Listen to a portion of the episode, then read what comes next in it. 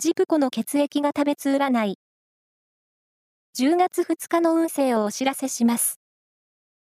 監修は、魔女のセラピー、アフロディーテの石田も M 先生です。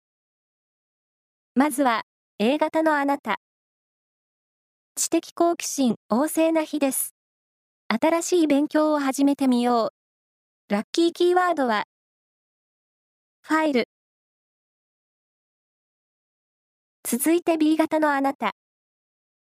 のんびりしていると出遅れてしまうかも。準備はお早めに。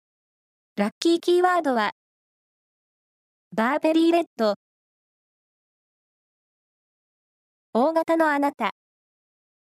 仕事は、スピードよりも丁寧さを問われる日です。確認は念入りに。